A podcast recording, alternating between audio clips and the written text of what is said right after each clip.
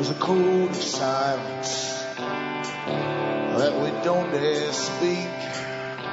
There's a wall between us and a river so deep.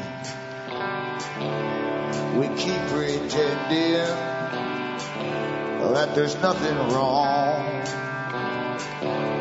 There's a code of silence and it can't go on. Hi folks, I'm Alan Watt and this is Cutting Through the Matrix on December the 5th, 2011. For newcomers, you should help yourself to the website cuttingthroughthematrix.com. You'll find hundreds of audios for free download and hopefully you'll begin to understand this incredibly massive system very intricately woven together through different agencies, organizations, private banks, international moneylenders, foundations, non-governmental organizations that really run the world. And, and uh, all the think tanks really plan the future that work with them. And all these organizations beneath them which help shape the way by lobbying governments and getting lots of information out uh, to the media that's all on board with it too. So you're living in a planned society, a planned future, and it's been that way for an awful, awful long time, in fact. An awful long time. I go through the histories of some of the organizations that came up with the initial idea that at least surfaced uh, during the uh, 19th and 20th centuries. And I'm sure they're on the go long before that, but at least they, they surfaced with certain names for their organizations during those years. Sometimes they changed their names too, and they worked in secrecy, even though the same organizations were putting presidents and prime ministers in since the late 1800s.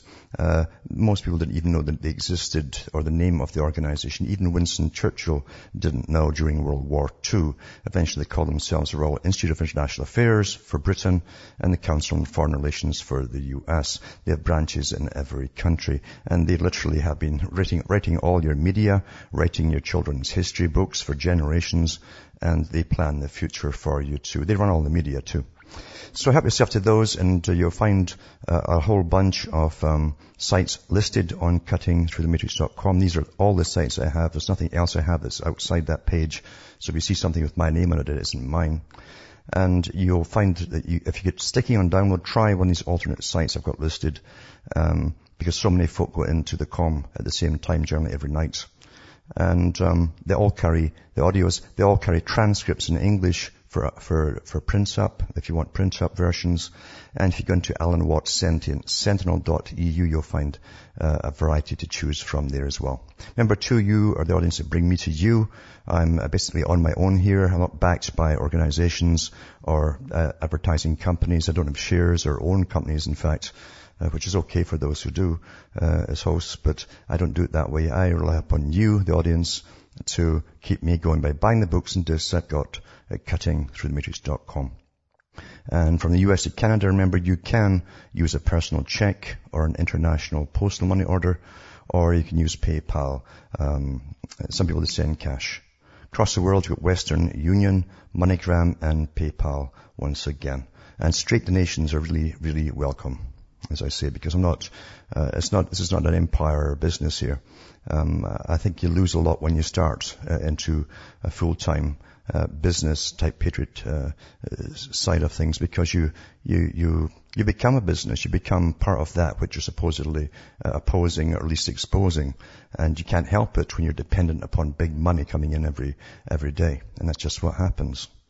So that's just like music too. You know, music's a very same thing. Everything starts off as an anti, anti something, anti-establishment, and of course it becomes mainstream, and it loses everything on the way. It becomes mainstream. Even the even the ads on television start using them, and you know that's when it's lost its punch. But that's the way things go, and uh, we're fighting uh, really for our lives across the world to, against this massive, uh, monolithic structure really uh, that's taking over which is called globalism, New World Order. There's a whole bunch of terms all for the same thing. Um, Bush, the first mentioned it. He said it was coming into view in his lifetime. And he talked about the thousand points of light, the big organizations that are fronting for it, the banks, everything, and the NGOs. Back with more after this break.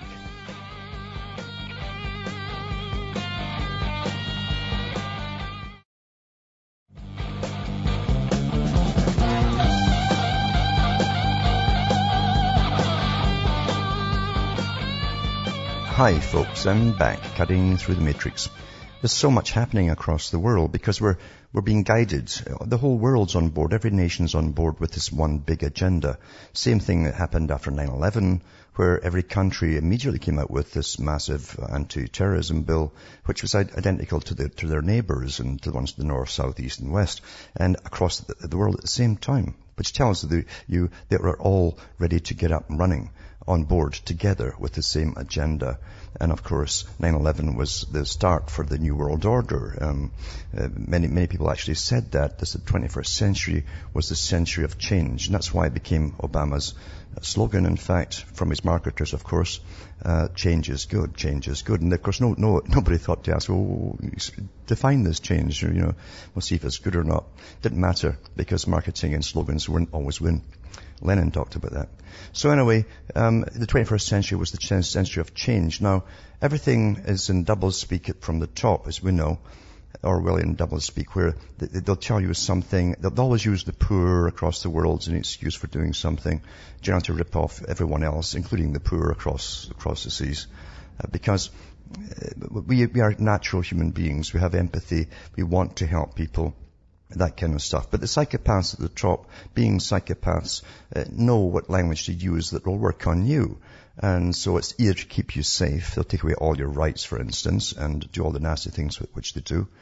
And, um, and but also with the poor too, we'll, we'll redistribute, redistribute the wealth. Now here's top bankers in the world uh, following a Marxist doctrine, and no one questions it. Since when did bankers go into the altruistic uh, business? It doesn't happen uh, with bankers, where the only thing that counts is profit, massive profit, maximize the profit.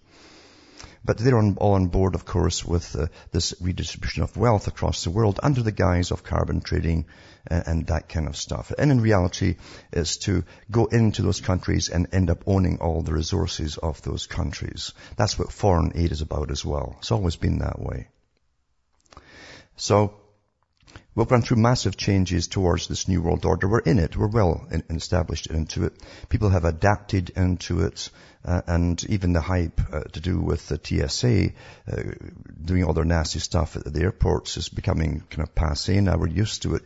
There's articles in the paper all the time about old folk being uh, stripped and, and, searched and all the rest of it. And no one really raises much of an eyebrow now because they get, we adapt as a species. And that's what they count on at the, top. the top.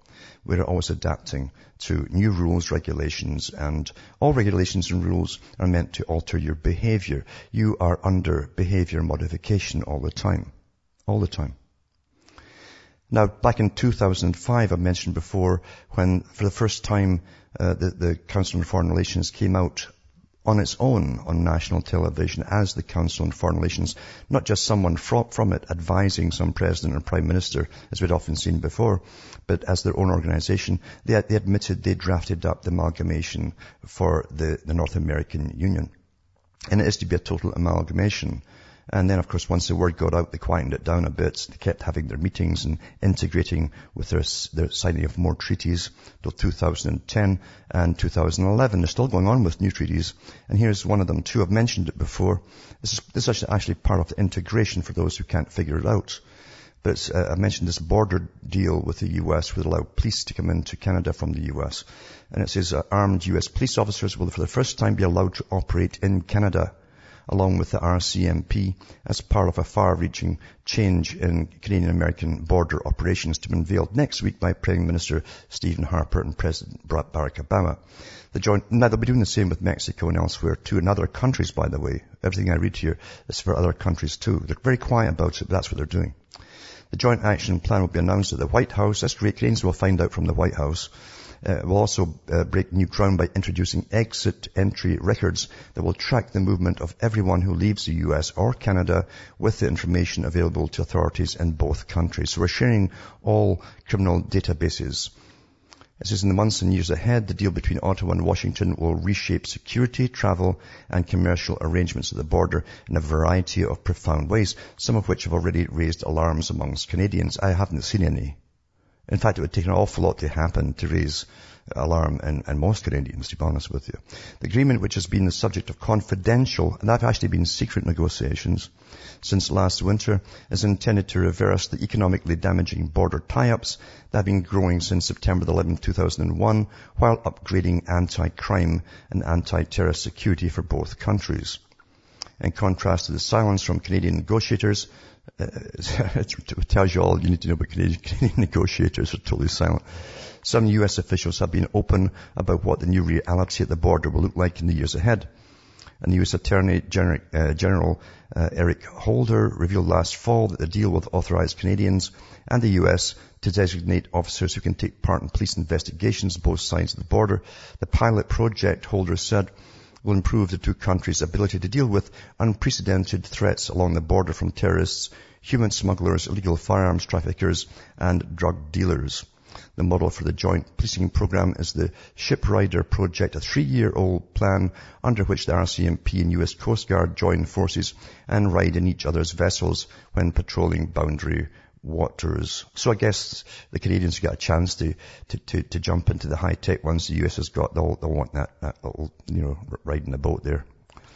So it says, uh, as part of the measures to improve security and streamline border practices, the Beyond the Border Blueprint. They've had so many names for this, Clear Pass and a whole bunch of names. It's called Beyond the Border Blueprint. It's also expected to include greatly increased information sharing between Canada and the US, including the exit entry plan. This secretly devised shake-up of border operations has sparked widespread concerns. Well, how can it, when it's just been announced and it's secret? you know. It's contemptuous of Canadian citizenry to unveil a plan in which we've had essentially no input. Well, that's fairly typical for Canada, said Micheal Vonn, Policy Director of the British Columbia Civil Liberties Union or Association. This process has really been conducted behind closed doors. There's been no white papers, no reports, nothing that we could say, uh, we could point to and say, here are the pros and cons, here are the drawbacks, here are the things we are considering, she said. So it's, it's, it's quite amazing to see it. The whole integration deal is here because back in 2005, between then and 2010, there had another big article out about uh, Fortress America, where there'd be total integration of all forces uh, across America, including sharing not only of all uh, uh, databases to do with business, whatever, but also to do with every single citizen. So basically, we're all in each other's computers. And that's called integration for those who don't know what that means. It also talked about sharing uh, customs uh, uh, cash, basically, all import duties and stuff like that. That's integration, folks. That's total integration.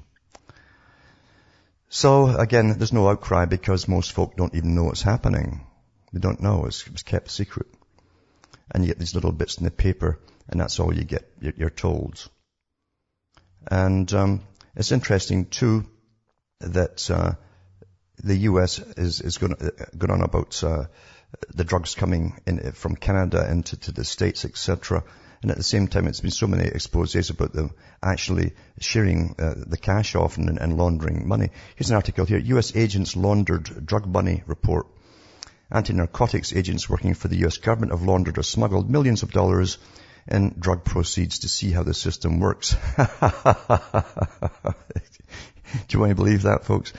And use information against Mexican drug cartels. It's kind of like when they smuggled all the, the guns to them too, and, and says, let's see if they shoot each other. You know, the New York Times reported Sunday, citing unnamed current and former federal law enforcement officials, the newspaper said the agents, primarily with the Drug Enforcement Administration, have handled shipments of hundreds of thousands of dollars in illegal cash across borders. Some 45,000 people have been killed in Mexico since 2006 when his government launched a major military crackdown against the powerful drug cartels that have terrorized border communities as they battled over lucrative smuggling routes. According to these officials, the operations were aimed at identifying how criminal organizations move their money, where they keep their assets, and most importantly, who the leaders are, like they didn't know already. Eh? They didn't know that already. So these agents had deposited the proceeds in accounts designated by traffickers or in shell accounts set up by agents, the paper noted. So can you tell the difference between who's legit and who isn't legit? Legit just means you've got a badge. You're, you're setting up shell accounts and all the rest of it to, to, to launder cash, you know. What a world we live in, eh? What a, what a, what an incredible world we live in. And really, we, we don't, we, don't we, we hardly live at all actually because if it, what is living? I mean, living should be uh, the ability to live with your own mind uh, and be free of all these impositions by pre-existing, pre-existing before you were born, authorities that simply, uh, they spread like cancers. Once they establish themselves on paper, they just blossom and blossom and blossom. So you're not really free. You're constantly bombarded with uh, messages to accept the system, even when, even the definition of the country keeps changing. People don't notice it. They still go out and cry when the national anthems come on different countries, and they don't realize that you don't stand for any of the things which you stood for 20 years ago or 30 years ago. None of them. You're 180 degrees off. But they don't notice. But the freedom to have privacy in your own mind is of paramount importance. And the privacy not to be under an extortion racket uh, uh, run by government is also a, right everyone has as well. I don't care what name they want to give it. There's a thousand names you could choose from. But extortion rackets are extortion rackets. Remember the US too, part of the, the whole battle for independence was uh, the right for really legal uh, and, and taxational representation.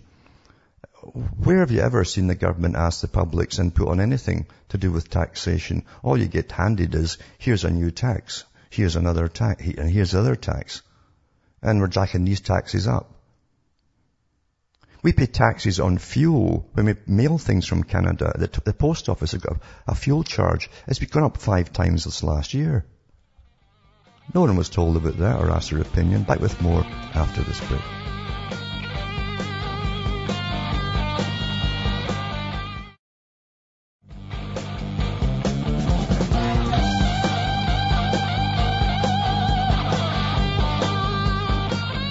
Hi folks, I'm Alan Watt. We're cutting through the matrix. Now Britain has been sunk by mass immigration for years and I've, I've read the article on air from uh, Tony Blair when he was in his, his uh, assistant prime minister who said that Tony Blair had said to him to massively increase immigration in order to destroy what was left of the British culture. It must never, it must be so destroyed they could never reform, uh, they have no memory basically of what it was before all this happened. In other words, you can't create something new until you obliterate the old. And that's the old strategy which has been used with, with these globalists. It's interesting too, I've even put links up in the past. We hear Tony Blair and all these multi-millionaires, probably a billionaire now, because JP Morgan is, is backing him. Uh, but uh, you see them all singing the, the, red flag, keep the red, red flag, red flag uh, flying high. All these guys on stage, uh, they belong to the Socialist International, which is just another form of communism. One of the fronts of it, actually. But anyway, the, this article here has wanted more immigrants to boost British economy. And so there's a big, a big uh, hoopla about that. More of them are coming in and um, and they already are a welfare state, and and actually it helps it helps anti-terrorism. It helps the the police recruit more and more because there's always crime when when the poor ones come in and they can't get work. I mean that's just obvious, isn't it? And somebody, one of, the, one of the top guys got fired a few years ago for saying that. He says, yeah, when poverty uh, and prices go up and poverty really hits the public, it's going to be more crime. It always goes hand in hand. He got fired for telling the truth. That's just what happens anywhere. So I'll put this link up too, and an interesting link to vaccines, uh, giving you two centuries of official statistics which contradict all the hoopla that the big pharma gives us today on, on the actual efficacy of these different vaccines. Says this is the data the drug industry do not want you to see. Here are two centuries of UK, USA, and Australian official death uh, statistics. To conclusively and scientifically modern medicine is not responsible for and played little, little part in substantially improved life expectancy and survival from disease in Western countries. It goes on to say that most the improvement for uh, and the, the debating of diseases has gone down because of better health, sanitation, and food, uh, good drinking water, uh, uh, higher standards of living. Well, that's always been known as well. It's always been known too. But it gives you the facts, and there's a lot of uh, there's a PDF down, download, a big long one, and lots of information on it child nutrition, all that kind of stuff, and how everything's been reduced basically through, say, sanitation, good food, better food. Not as, it's, it's bad food again, by the way. It's gone back to bad because it's run by the chemical industry. But um, better sanitation and health and, and, and cleanliness, and folk aren't crammed, you know, 12 to, to a little a little room as they were during the Industrial Revolution. Uh, so it gives you the, the facts on it so you can have a, a perusal for that for yourself and come to your own conclusions. And also has links to uh, big lawsuits against pharma that they've admitted there's, there's an awful lot of them there. But they tell you that there's no harm in mumps, measles and rubella vaccine. And here's all these quiet lawsuits going on and they actually give the cash and admit, yeah, yeah, they, they caused it. And autism too. Now, sometimes you get a stunner because, I call it a stunner because big sciences are behind video games. They always have been. It's no secret that they've come out with their mainstream articles in the past talking about how um, these, these initially these games were designed for the military so that they would kill quickly, uh, automatically in a Pavlovian fashion, uh, without thinking of, of, of the fact that I'm killing a human being. And so they gave them video games and then they gave them to the children. And I've said years ago this was because they wanted to raise a generation of people whose minds have been altered by the video games just like troops. And these will be the guys who'll be going round your doors dragging you out the house when it's time to come and get you at home. But this article simply is another one of the many articles to do with the fact that new studies prove that the games alter, actually alter brain function. There's so many uh, articles on this. It won't matter because most mums will go out and keep Johnny happy by giving in to his demands or his tantrums. Uh, and because everybody else has got one mum and he'll still get their little video game to make it worse. The brains of young men changed in brain areas associated with cognitive function after one week of violent video game play, the US researchers say. Dr. Yang Wang of the Indiana University School of Medicine uh, and colleagues showed a direct relationship between playing violent video games over an extended period of time and a subsequent change in brain regions associated with cognitive function and emotional control. Very important, emotional control. The controversy over whether violent video games are potentially harmful to players has been debated for many years, Wang said. For the first time, we've found that a sample of randomly assigned young adults showed less activation in certain frontal brain regions following a week of playing violent video games at home, Wang said in a statement. The study involved 28 healthy adult males, ages 18 to 29, with low past exposure to violent video games, randomly assigned to two groups of 14. Members of the first group were instructed to play a shooting video game for 10 hours at home for one week and refrain from playing the following week. The second group did not play a video game at all during the two-week period, Wang said. So they had a control study group. Each of the 20 men underwent functional magnetic resonance imaging analysis at the beginning of the study. That tells you what part of your brain lights up. It's actually in, in working at the time. With follow-ups after one two weeks. The findings indicate that violent video game play has a long-term effect on brain functioning. Long-term. That's interesting too. Wang said, these effects may translate into behavioral changes over prolonged periods of gameplay. But they also affect the emotional parts of the brain as well uh, uh, really what you're seeing is almost the same as a psychopath with the, with the imaging. Uh, the front part isn't working up at all. There's no motion. Back with more after this break.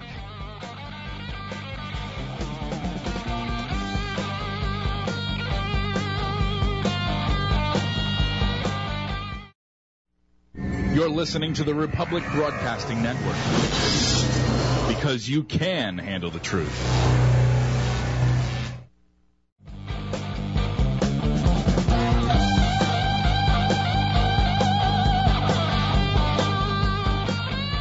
Hi folks, I'm back cutting through the matrix. The US has so much weaponry, uh, because they're such a, a, big maker of weaponry. Uh, they used to do jokes about it many years ago about selling it off and, uh, and other cartoons would have um, the country sinking under all the weaponry and missiles and so on. This article here says the US military has some of the most advanced killing equipment in the world that allows it to invade almost wherever it likes it will. We produce so much military equipment that inventories of military robots, M16 assault rifles, helicopters, armored vehicles, and grenade launchers everywhere start to pile up and it turns a lot of these weapons it, it, turns out these are weapons are going straight to the American police forces to be used against you as citizens. Benjamin Carlson at the Daily reports on a little known endeavor called the 1033 program that gave more than $500 million worth of military gear to U.S. police in 2011 alone. This is what 1033 was passed by Congress in 1997 to help law enforcement fight terrorism and drugs. But despite a 40-year low in violent crime, police are snapping up hardware like never before. It's Christmas, isn't it? While this year's staggering take topped the charts, next year's orders are up 400% over the same period. This upswing coincides with increasingly military-like style of law enforcement most recently seen in the Occupy Wall Street crackdowns. Tim Lynch, director of the Cato Institute's Project on Criminal Justice, told the Daily the trend towards militarization was well underway before 9-11, but it's the federal policy of making surplus military equipment available almost for free that has poured fuel on the fire. And um, it's it's really it's not it's not hard to see where it's all going. This is all going to get used with flash mobs and so on, which the, the, the think tanks who work for the military projecting the future have came out with before. I put two up before, two of their omnibus uh, exposés from the think tanks themselves who advise the military for Britain and the US and NATO. And they all coincide with what they believe is going to happen as they go into eventually even food rationing. There'll be riots for food uh, uh, under austerity plans, and of course the economy going down the tube, all manufacturing done in China, and riots will eventually break out, sparked, as they claim, they call them flash mobs. And uh, they've got weaponry, including uh, basically um, battlefield nukes to deal with large emergencies. All this stuff took place, you know, back in the 80s when Margaret Thatcher was in, in Britain and Reagan was in the US. And the, I don't know if you ever saw the movie called Threads. It's called Threads to do with the, the, the, the arming for a, a possible uh, mad destruction, they called it, mutual assured destruction with Russia, Soviet Russia at the time. But there's a documentary went along with it, and they talked to the top police chiefs who were given total power over countries like Britain. Uh, and you should hear this character, like, like a Nero, talking down to, to the people asking him questions. He, says, yes, we have total power, complete total power over every citizen, etc., etc. And that's when they started to militarize and change their whole ideas of what policing was all about. And the same was happening within the U.S. as well. And uh, uh, we're now living in, it was all planned to end up this way. Everything that's happened was planned to end up where we are today. But back in the 80s is when they came out with all the big think tanks reports on the coming uh, uh, collapses, etc., collapses of countries, rogue nations, defaulting nations, and how they would deal with the civil unrest as it all went down the tubes. And here we are living with them, and here they are armed the same as the military. They didn't get trained with the military now. They've been trained with the military since at least the 90s, early 90s, the police. So it says it's, it's kind of, uh, it's kind of had a corrupting influence in the culture of policing in America and says the dynamic is that you have some officer to go to the chief and say, people in this country have militarized hardware. If we don't um, take it, some other city will.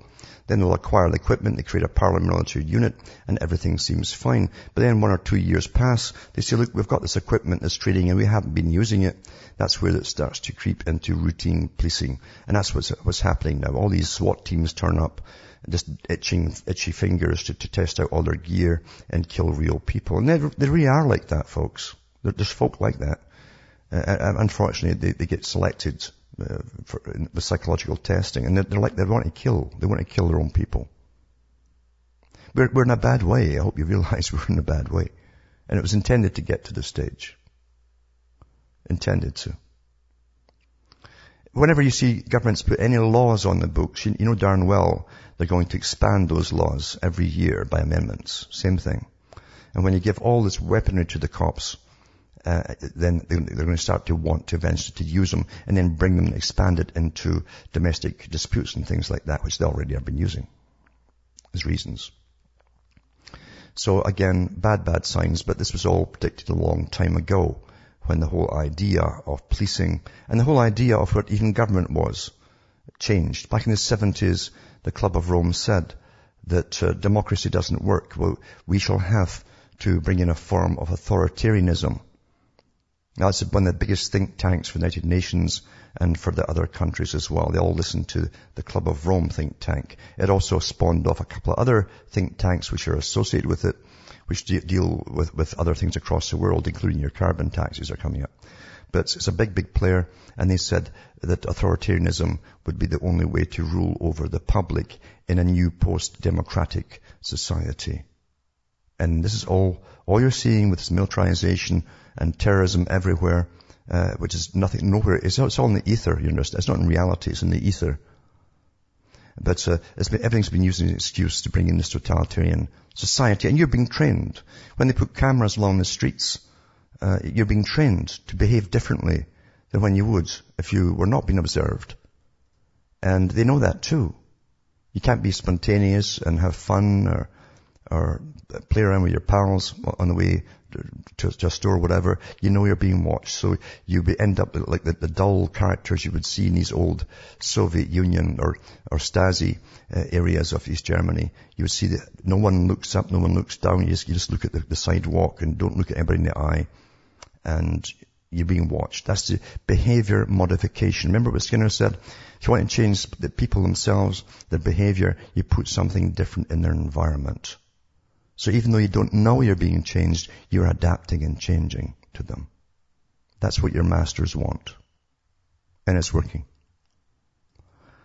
Now, in the Occupy Wall Street movement, there's been exposés come out already to do with the fact that Soros, many other big players, uh, were behind all of this as well. Not totally, of course. Most people probably were decent people who just so sick up, sick and fed up of the, the scams of the same clique running the money system and plundering the public over and over again and then getting rewarded by taxpayers' money.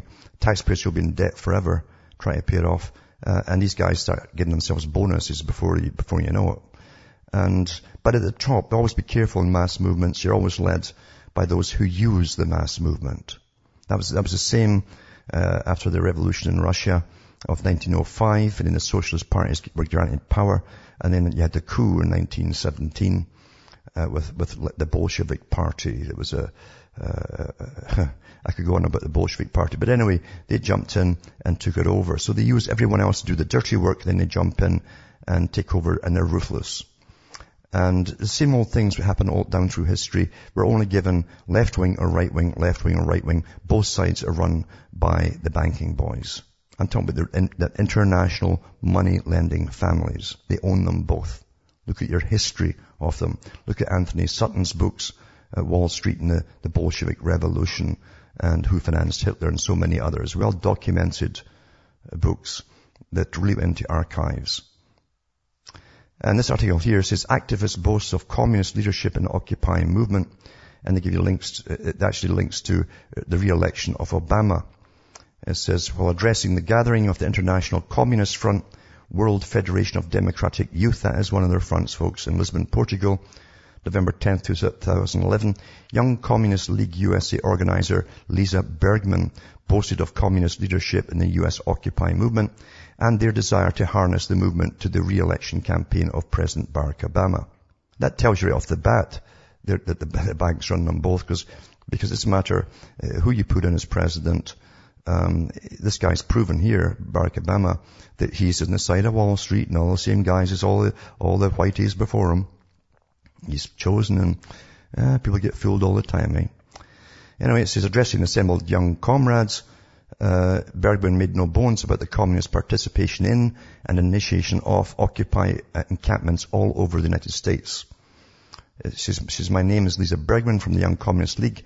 On behalf of USA, on behalf of our organization, I'd like to thank WFDY and the Japanese Communist Party for hosting this inspiring, well-organized event and for ensuring that the YCLUSA could be here with all of you today. The Young Communist League USA stands firmly as always has, uh, united with all of you against US imperialism, greed and war. Youth in the United States are shouting at the top of their lungs that the US capitalist economic system has failed them. Thousands of youth in the United States are taking to the streets to demand a better world. Inspired by the Arab Spring and other youth movements in Europe and Latin America, the Occupy Wall Street movement began in the heart of the US capitalist system and has now spread to more than 300 cities in the United States. And she goes on and on and on. So basically, you jump out of the frying pan into the fire if you follow the two ones that are always offered to you. And they're always run by the same people, by the way. If you know what I mean. Anyway, in Britain, the National Health Service, which I don't, this, this thing here has been slashed so many times to the bone. See, people in Britain, I don't think they've ever had the illusion that they were worth very much by the masters that run the system. Uh, they've never really had that, you know. Even less today because we are, we're even seeing the kind of, at one time politicians would humor the public and, and give little slide comments once in a while about the, the, the, public, but now they don't even bother. They just tell you what they think of y'all. And we're all supposed to be grateful if you got a job at all, uh, even though government's been their main problem since the, the, word, the time government was invented.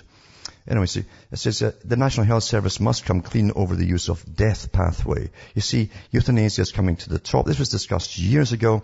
What, well, at the same time they're doing threads, by the way, in the 80s. Well, you're going to have all these post-industrial people with no work to do, and they might get restless and, and overturn the government. What will we do? Oh, euthanasia was discussed, ways of uh, sedating them by putting lithium in the water uh, was discussed. It's back in the news today, in fact and various other methods were discussed to keep them all quiet and happy and, and doped.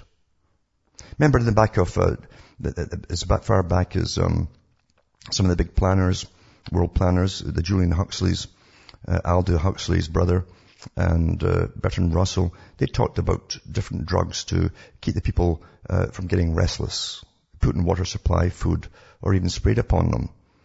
But uh, I think they've done all these things, to be honest with you, and they've attacked us through vaccinations. A lot of folk you can't rile up about anything, honestly. And you can look at them and, you know, they can function and they can work, but they, you just can look at them and there's just no, no angst about anything. Things that you should be angry about. So, this death pathway is also one th- thing to do, is to step up euthanasia. Rather than pay, uh, take away their profits, you see, basically, by treating you in hospital if you're elderly. See, uh, the United, Na- the United Nations stated that a good uh, global citizen was a, a, good producer and consumer. When you're elderly and, you, and you're taking your pension, that really annoys the government. They'd rather you just died and left a pension for them to blow on something else, you know, or pocket. So they talked about euthanasia, increasing that, and that's why you get the increasing movements towards euthanasia. They're all highly sponsored and paid for by from either government grants or government and private grants from the big foundations. So uh, they call them death pathways in Britain. Uh, God help you if you're, if you're going to get old. God help you if you have no families anymore to help you. God help you all. Because I've seen it all was coming. But this doctor has, has, called for the National Health Service to reveal the, the true extent of the use of the controversial death pathway after a report found up to half of families are not even informed of its use. That's when the relatives go into hospital. And it says loved ones uh, are not always told the relative is on the controversial death pathway. And a quarter of hospitals trust discussions were not held with one in three families. Thousands of patients in National Health Service are put into the Liverpool care pathway each. This is how they, what they call it, care pathway. It's your exit pathway. They're going to make sure you exit, each year in the last days and hours. It aims to give patients a good death, a good death, you see, by avoiding unnecessary and burdensome medical intervention. They, they don't feed you or give you water. That's burdensome, burdensome medical intervention. But there are being accusations it hastens death because it can involve the removal of artificial hydration and nutrition. They let you starve to death, folks. This is the 21st century. And if you don't get that, folks, you don't deserve to get anything else. A report into the palliative care in the National Health Service found that one, in one uh, unnamed hospital trust, half of families were not told their loved ones had been placed on the LCP, the pathway. In a quarter of trusts, one in three families were not informed. Dr. Patrick Pullicino, consultant neurologist at East Kent University Hospital, said it was vital that more information was made available about the use of Liverpool Care pathway in the National Health Service. We need to know how frequently it's, we don't even know how frequently it's being used. They're just throwing people in there and keeping quiet about it. Starving them to death, you know. Data should be released showing the proportion of patients who die in hospital who are on the Liverpool care pathway and how many were on it against their will or that of their family. And it's got a bunch of related articles as well. You should understand they don't want to spend the cash on medication or life extension or anything else, or even getting you well enough to go home. That suits the government. As I say, you go home, you'll be collecting your pension. They want that. They want that, you see. They want your pension. If you, if you get old, that's all you're worth, folks, is, is what they can get out of you. And if they can't strip organs out of you and sell them, whatever, uh, that's the only function you have. This is how hard the world is today. This is how cruel the world is today. I'm not kidding you. I'm not kidding you. Here's an article here, you know, as to, to do with, um, with, um, uh, cremation. A dead heat crematorium to sell power for national grid. That's how they sell it to the public, the idea. So crematoriums are only funneling power to the national grid, you see. Isn't that nice? You know, a crematorium is planning to become the first in UK to generate electricity to sell to the national grid by using heat from its furnaces. Here they are, free energy again. They make use of you. I've said this before. Even after you're, you're dead, uh, by, by doing post-mortems or autopsies on you. And this guy's got to get paid by the state. It's tax money. It's a big clique that works in that, in that business. And uh, if they can't harvest any organs out you too, you know, or if they can, they'll, they'll sell them. Big money, big money. And then they take what's left and they throw you in to the, this crematorium so that you can heat the local area, you know. It's called a dead heat.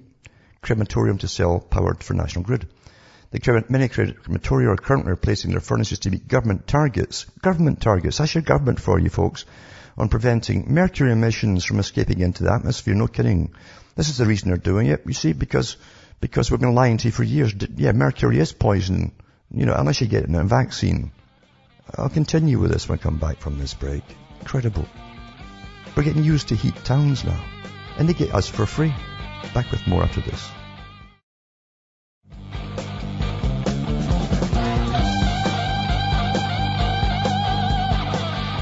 Hi folks, I'm back cutting through the matrix. I actually got a call now. There's, there's Barrett from Idaho on the line, if he's still there. You still there, Barrett? Hello. Yeah, how's it going, Alan? Yes, go ahead. Yeah. Yeah, what if you do everything right? You buy gold, you buy silver, um, you get a cache of food, you, um, you know, you get your ammunition, your firearms, so you can protect your food and your stuff. When the smoke clears, who's to say the government's not going to just do what they did in 1933, take our gold away, and 64, you know, the silver, and uh, and just you know take our firearms like they did in uh, at uh, for you know in Katrina. Yeah, yeah, sure. Military came in do that. Yeah, there's nothing government isn't capable of doing by law. Sure. And they did confiscate gold before, and uh, they certainly could do it again. And they can also pass a law saying that anyone trading in it or accepting it uh, uh can be uh, locked up, you know, or put in prison. They can do anything to, to stop it from happening. Absolutely, you know. And uh, I, I was just thinking today, I get those little quips that go through your head sometimes, and I, I, I, was thinking about how people keep saying, when's all this going to happen? You know, and over this, the last 10, 15 years, uh, I had a picture of a house standing there, and then the house is taken away through, by the mortgage company, and it's just dragged off the lot, you know. And there's a guy sitting there uh, in the mud, clutching onto his rusty old firearm, and a bag of gold with him, and he's still saying, "They won't get, they won't get this from my cold dead hands." I thought, uh, what's the point when you let it get to that stage? You know, there's no point at all. You've already lost everything else. You've lost your jobs. You've given all your jobs to China. You've been ransacked by the government and the bankers in, in collusion. And, uh, and sure, it doesn't matter what you do, they can take it all from you. You know, even if you want to store it in a house and hang on to a house, um, who's to say they're going to allow you to even stay in that house during times of crisis? The whole idea is for mass evacuations. This is what they've got planned mass evacuations when riots break out and that kind of thing break out. This is all on, on their military sheets, you know. So, um, yeah, I mean, you can try and do all, all the right things, It doesn't guarantee that you're going to uh, come out unscathed. Yeah. But, that, but yeah, that, that's your whole problem with things. The whole idea is never to allow things to stop adapting. Stop adapting to every everything that's rammed down your throat. You ought to stop adapting and say, hey, that's enough. In fact, it's more than enough. Let's, let's get rid of all these laws and go back to having some freedom again. We can't have government rule by secrecy. That's not government rule at all. That's called tyranny. And you can't, you can't live under tyranny unless you're very happy with it. And some people are happy with the entertainment's rolling along, you know. And I get the, the, the mail sent to me where, oh, yep, here's his latest dancers trying to outdo the other dancers by pretending they're having sex on a stage. Maybe they're having it, I don't know. I mean, yeah, there's lots of that to, to goggle your eyes as everything burns and sinks, but uh, who knows? I mean, but you, you don't allow things to get to that kind of, you, even in ancient times, philosophers warned against the use of tyranny first in, in, in lieu of safety. When you give up safety, you have no freedom or security. When you give up, give up freedom, I should say, you have no security. Giving up freedom means you have no security.